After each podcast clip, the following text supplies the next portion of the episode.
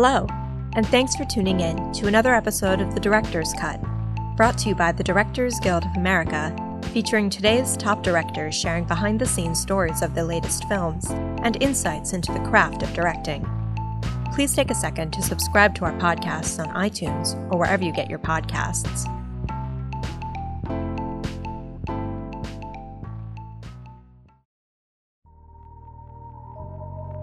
This episode takes us behind the scenes of director David Mackenzie's new historical drama, Outlaw King. Reteaming Mr. Mackenzie with his Hell or High Water co star Chris Pine, the film follows legendary warrior Robert the Bruce, who claims the throne in 14th century Scotland and leads a band of outlaws in an uprising as they attempt to win back the crown from English rule. In addition to Outlaw King and Hell or High Water, Mr. Mackenzie's credits include the feature films Tonight You're Mine Starred Up, Spread, The Last Word, and Heroes at Home, and the pilot for the series Damnation. Following a recent screening of the film at the DGA Theater in Los Angeles, Mr. Mackenzie spoke with director Jeremy Saulnier about filming Outlaw King. During their conversation, Mr. Mackenzie discusses what it was like working with Netflix to produce the film, his preference against using storyboards, and making a big budget film whose ending was largely improvised.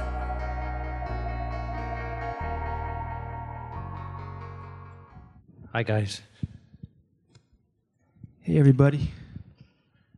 How are you, sir? I'm very good, thank you, sir. Well done. Um, th- this is my first time moderating, so you have to forgive me. I had the opportunity to prepare. I was given a link, the press notes, and everything, but um, I blew it because I just came to watch it on the big screen instead. I had, I had this time allocated. I watched it on my computer, and I said, "Well, after that, I, I, I need to go see it um, with the full sound and color." So, sorry. Thank you. I appreciate it. It's all good. Um, thank you guys for coming to see it too.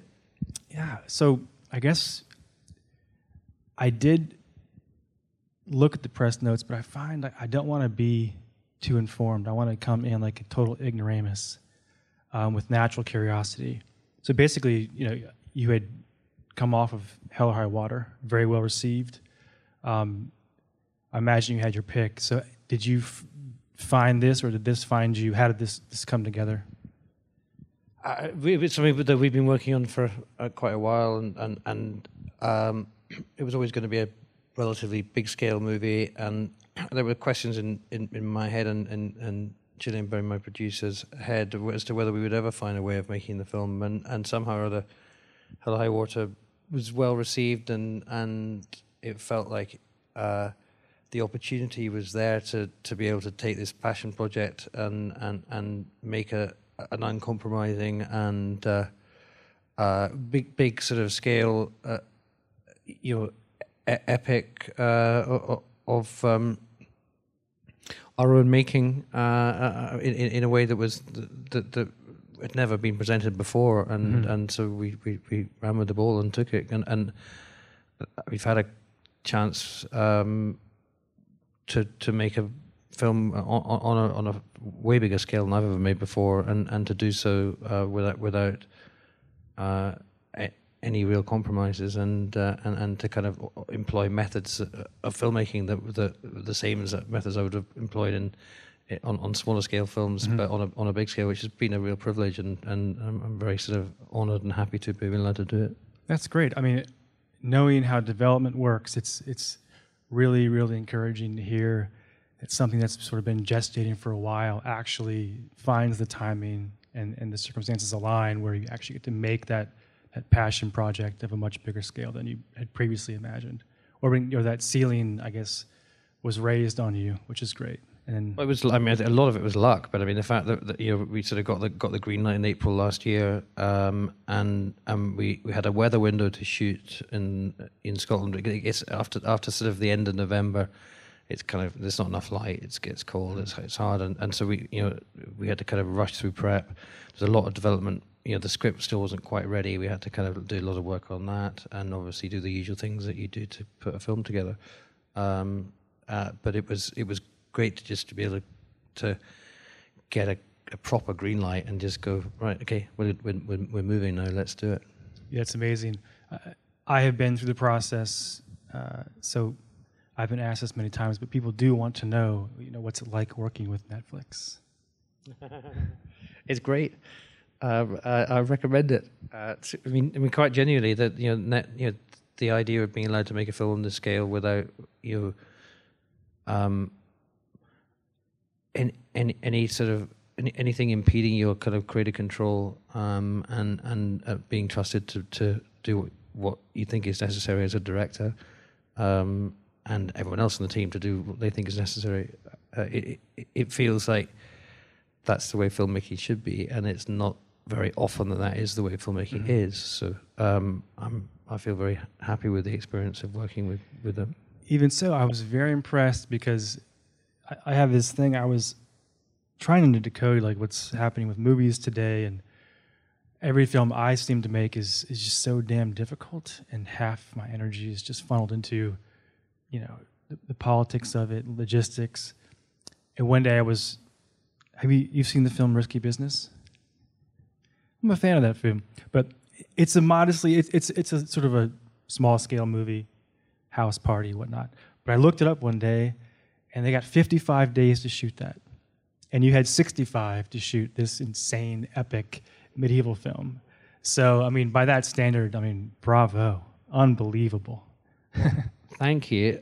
Um, 65 days to me felt like a luxury um, until I realized that there had a lot to do in that 65 days. And, yeah. and uh, it, you know, there, there wasn't really a day when, when there, there was a kind of plain sailing day at all. Every day, every day was a, was a struggle, and there were lots of days where I, I would sort of, you know, lie awake at that the night before, thinking how the heck am I going to get through the day? You know, but but we, we did, and I had a great team, and um, uh, it, it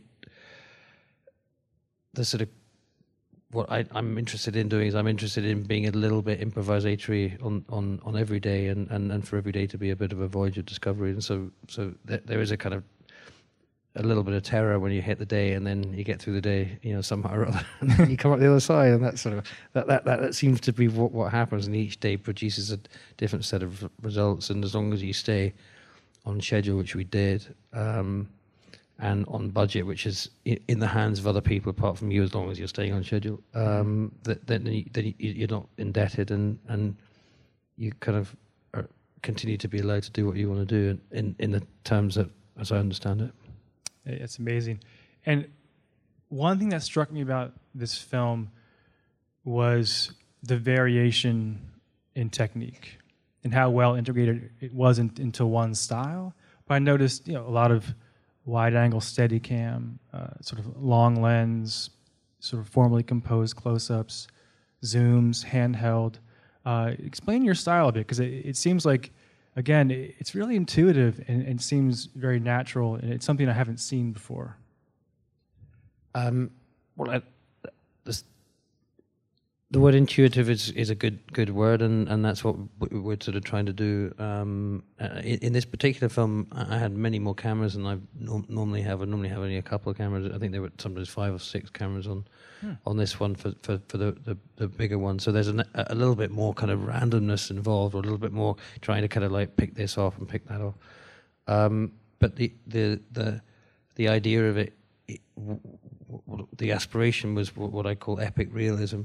Mm-hmm. Um, and uh, and so we, we, wanted to have be playing it on a, on a big scale, but I never wanted to lose the sense of, of, of reality um, and and the representation of that. We shot mostly natural light, the, the, the nighttime stuff is, is, is candlelight and brazier light with all the kind of smoke uh, there and, and, and just a very small amount of, uh, of augmentation and nothing that would, would impede the freedom of, of what people were doing. And so it was all, all, all sort of open to, to be uh, improvised and fresh and, and not, and not um, too predetermined. Obviously, it's slightly different when you got um, uh, your stunts and, and things like that, that, that have to be coordinated, but you're still trying to keep that sense of of it being organic within within the stunts. Mm. Um, and that I guess is the kind of flavor I'm, I'm, after. Whether whether that's a style or, or, not, I'm not sure. But it's like a it's like how how how to, how to keep things feeling fresh and alive and, and, and intense and and new each time, um, while still keeping one eye on on it, being aesthetically kind of beautiful and interesting, mm-hmm. but not being overwhelmed by by by aestheticizing it. Yeah, it has a single camera feel to it, but it's it's it's cool to know that you actually were rolling a bunch. But the way you edited it, it seemed like it was very assured.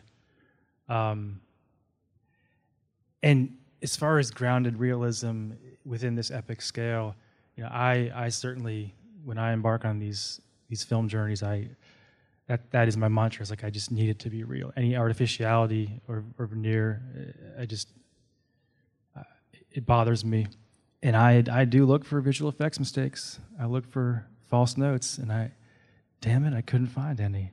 Uh, how as far as it seems like there's a probably a bunch of compositing and and really in-depth visual effects, but like, what was that process like? In that, it's really hard to tell where it is. Well, I mean, it was always going to have to be a visual effects movie, just because you, you kind of you can't do it otherwise nowadays. Um, but we we wanted it to feel like it, it wasn't a visual effects movie, and so so we, we kind of tried to make sure the foregrounds were were as um, as as unaffected as possible, and just deal with backgrounds, deal with a little bit of augmentation. Um, uh, in, in, most there there are one or two kind of the, the larger shots which are where there's there's you know fewer elements are real and and and and and, and, and but, but but but there's always an element or something of reality in there that that, that, that you're, you're, picking from. I've never really I've never really done a VFX movie before this, so it was a it was a quite steep learning curve for me, and and and, and I, I was encouraged by my VFX um, supervisor who to to just not think about it at all, and and, yeah. and so um, that was my kind of attitude was just just we'll, we'll we'll fill in the gaps, we'll get rid of the you know whatever you got to get rid of, and you know that which is sort of now very normal, and uh, uh, but but make the film as, as, alive in camera as possible, and, and that's kind of what we did. Yeah, and you've done a press tour for this, so are you sick and tired of talking about that Steadicam wonder in the beginning? Uh, the, the, question, the, questions I get on the press tour are not are, are, are not the same as your questions. I'm, I'm, very happy to carry on talking to you. Um, yeah, I mean, the one, the one, the idea of yeah. the one was basically that that you, you, there's a lot of history that needs to be a lot of prehistory of the story that needs to be kind of brought out, um, and that was a you know uh, we, we, in the development process sometimes there was a, it was a half an hour of or 30 pages of script before mm. we got to that point um, because there's so much information to get out and, and and I just didn't want to do that and so I wanted to just find a way of getting all the information that, that was possibly needed to set the audience up for what they needed as quickly and efficiently as possible. So sort of putting it all in one scene, which is based on a reality that the siege of Stirling really happened mm-hmm. and, and, the Lords were surrendering. Um, felt like a like a, a, you know a challenge to do it. It was quite late in the day when we did it, and in terms of the script process of that. But I kind of pushed ahead to try and get uh, get get it, it all done in this one scene, and then the idea of it all being done in, in a one shot just felt like the most logical way of doing that. Um, in you know at, at, writing stage, and and so uh, wrote it wrote it with that in mind, um, and just the ambition was to get all all of that information, all the characters, add a sword fight in there, add, mm-hmm. a, add, add, you know, add a massive kind of like trebuchet going off, and uh, but but also the, the, the, by the time you actually cut, the audience have, are are now sort of fully immersed into the world, and so Absolutely. they don't they don't you know you, you, know by the time that that shot's over, everyone I hope knows roughly where they stand. Yeah, it, it's really an amazing way to sort of enter that world, and when what a finale of that shot too. Um, at this point, do we have any questions from the audience? Yes, totally. As we said, I mean, we said at the beginning, it's based on historical events. So there's a, you know, there's some conflation at the beginning. That opening scene is kind of conflating things, and and there's some conflation at the end, um, uh, at the very end. But essentially, ev- all the historical events in in the it, all the events in the movie are based on historical events. Of course, they've been dramatized, uh, and and and so to that extent, it's I mean, it's not a documentary, you know, but but it, it's deeply rooted in, in historical information and that and it, it, in a way that's really important to me as a as a, as a, as a someone trying to represent this story um, to to l- do everything I possibly could to to to keep it as real as possible. And and, and not just in terms of the story itself the, those events but also in terms of representing the um, the way ways of life of that time the you know the details of the um, the weddings and the and the funerals and that came from from from research and the costumes and and and I've sort of said quite firmly that I, that I call this an anti-fantasy film. If you you know the, the sort of comparison might be a kind of Game of Thronesy type thing where everything's allowed to be maximalist and and and, and exaggerated in a way that's um uh you know serves dramatic purposes and serves visual purposes, but but is not real. Uh, this is this was designed to be a deeply sort of real and um, realist uh,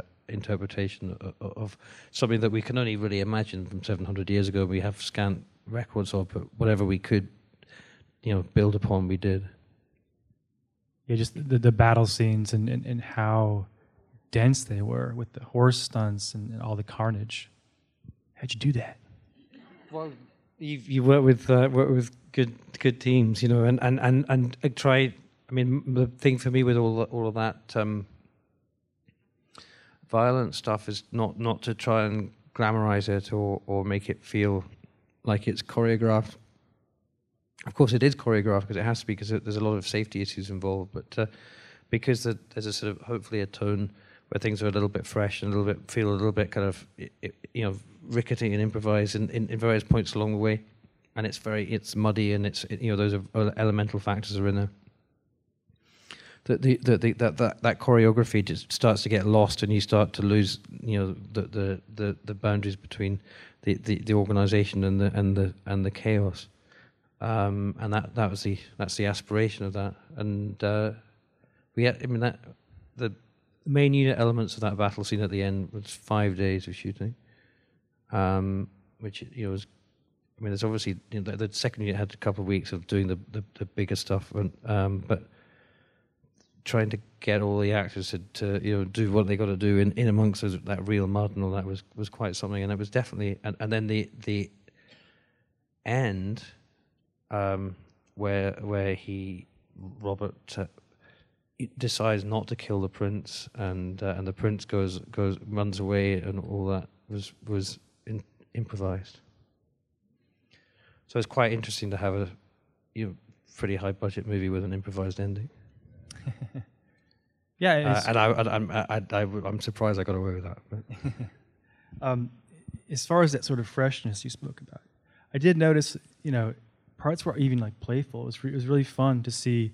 I mean, I remember the um, that sort of reunion where the, the score is, is is tugging at the heartstrings, and then it's abruptly come it comes to a stop at a slap sound effect, and just it, was just really unexpected and fun. Like, wow, this is not what I'm used to.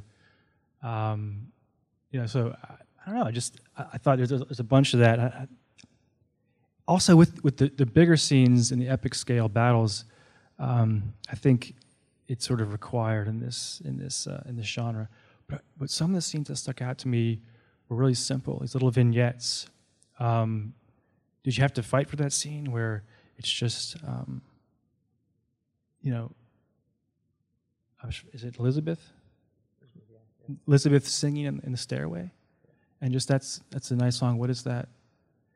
Uh, it sounds great. Thanks.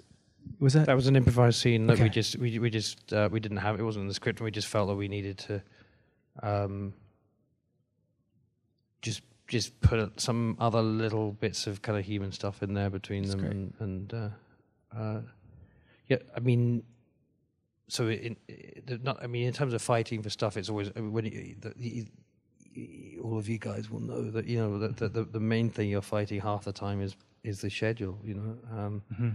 and uh, so that's you know, that was you know just trying to find a way of squeezing in uh, uh, Yeah. uh, additional improvised scenes It's in really amongst, in amongst uh, schedules that are already really tight Yeah. is kind of that's that's the, that's where the fight was It's a rarity because yeah, usually it's just like stick to the storyboards and do this and previs that.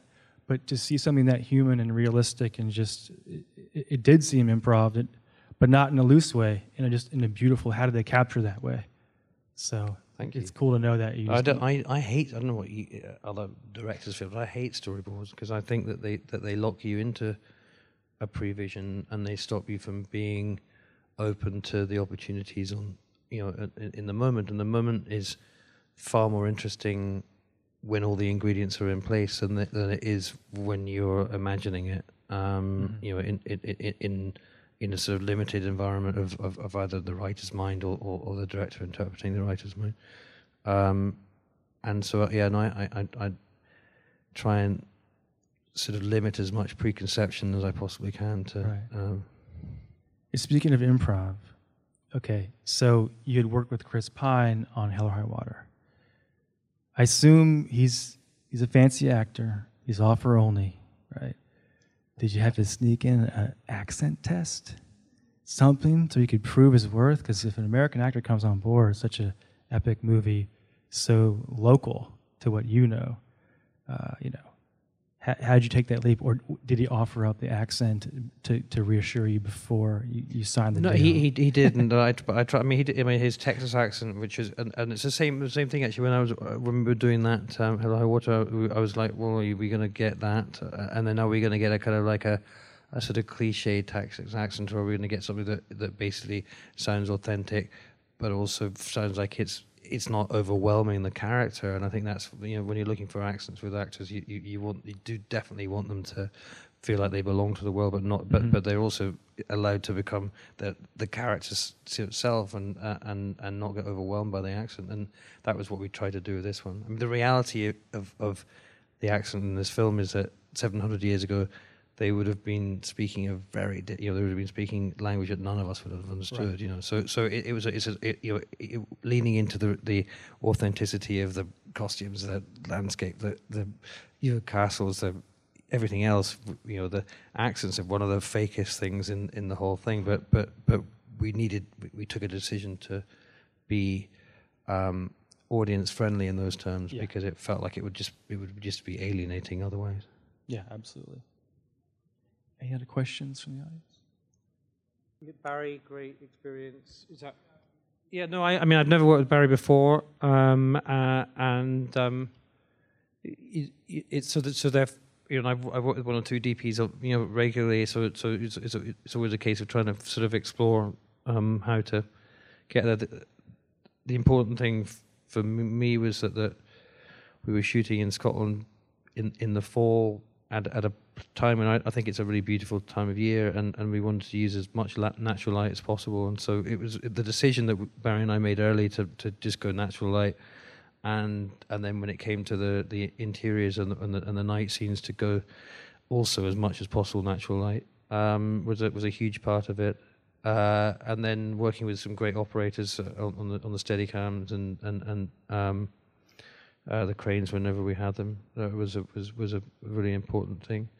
Um, I mean, I I think Barry Barry is a you know really strong DP who's who's who's been doing it for a long time, and and it was important for me to work with somebody who was prepared to be as flexible and and uh, as intuitive as as possible, and and not to kind of you know have it all kind of set up and, and pre-planned, and, and and Barry kind of rode with that game in a in a great way. We have time for one more question. Anyone? Um, it, it's it's a good question.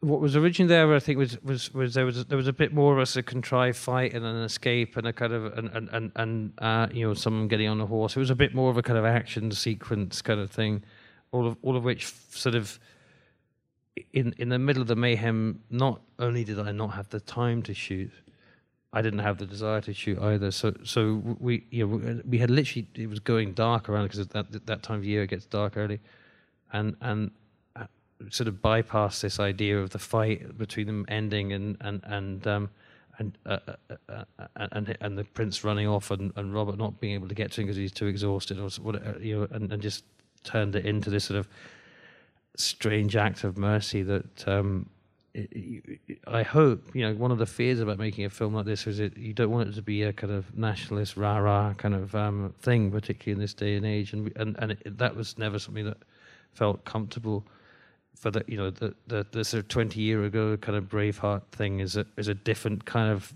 emotion. It's a very different kind of film and different kind of sensitivity and sensibility, um, and uh, so just trying to find something that could that could allow allow that that ending to happen um, with, with without knowing where it would take, and then and Billy uh, plays the prince, you know, improvised the you know his sort of pathetic kind of crowing bird kind of um, baby thing um, that was fucking unbelievable, you know. And we and we started playing with that, and it was and uh, um, uh, and and just sort of you know explored that, and and then that's how it came about. Um, and I, yeah, I mean, I, I sort of feel there's that, that there's a, there was an organic end to that to, to that to that scene that that uh, it would be very very hard to put on a page. It was certainly very hard to put on a page and get it financed. um, and and somehow or other we did, you know, which is uh, to me feels really interesting. Yeah, I think it's the No. The way that the horse guys work are, are very um,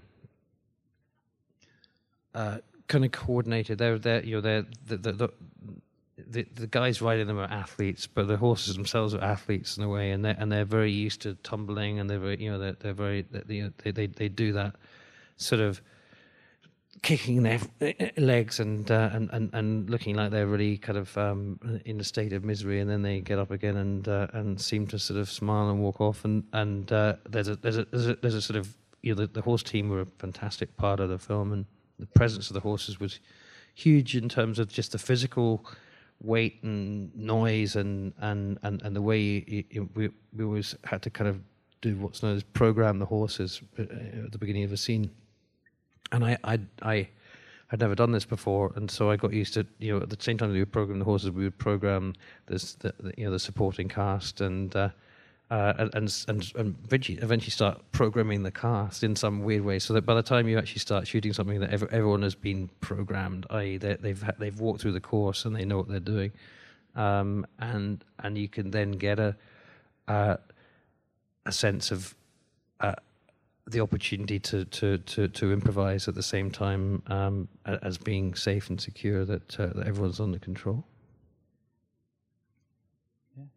All right. Thanks, everybody. Uh, masterful work. I look forward to more. I'm a big fan, so thanks for having me. And uh, thank you all for coming out. Thank you very much for yeah. thank you for moderating. Pleasure. Really appreciate it. Thank you, guys. Thanks for listening to another DGA Q&A. If you'd like to hear more, you can find past episodes of The Director's Cut wherever you listen to podcasts. We'll have a lot more for you in the coming weeks as awards season approaches, including Q&As from directors Steve McQueen, Peter Farrelly, and Jason Reitman. So be sure to subscribe so you don't miss an episode. If you're enjoying our podcast, please take a moment to rate and review us on iTunes. We'd love to hear your feedback, and you can help fellow cinephiles find the show. Thanks again for listening, and we'll see you next time.